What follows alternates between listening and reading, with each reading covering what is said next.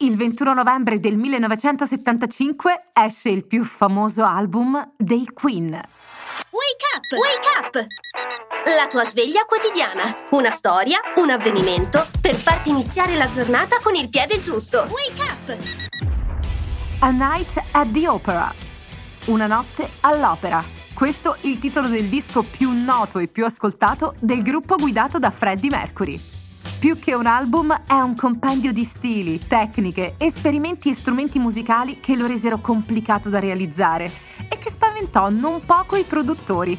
Li spaventò proprio per quella valanga di innovazioni e sperimentazioni che conteneva al suo interno. Non lo ascolterà nessuno, dicevano. E invece è diventato uno dei dischi più venduti nella storia. Bell'intuito quei produttori.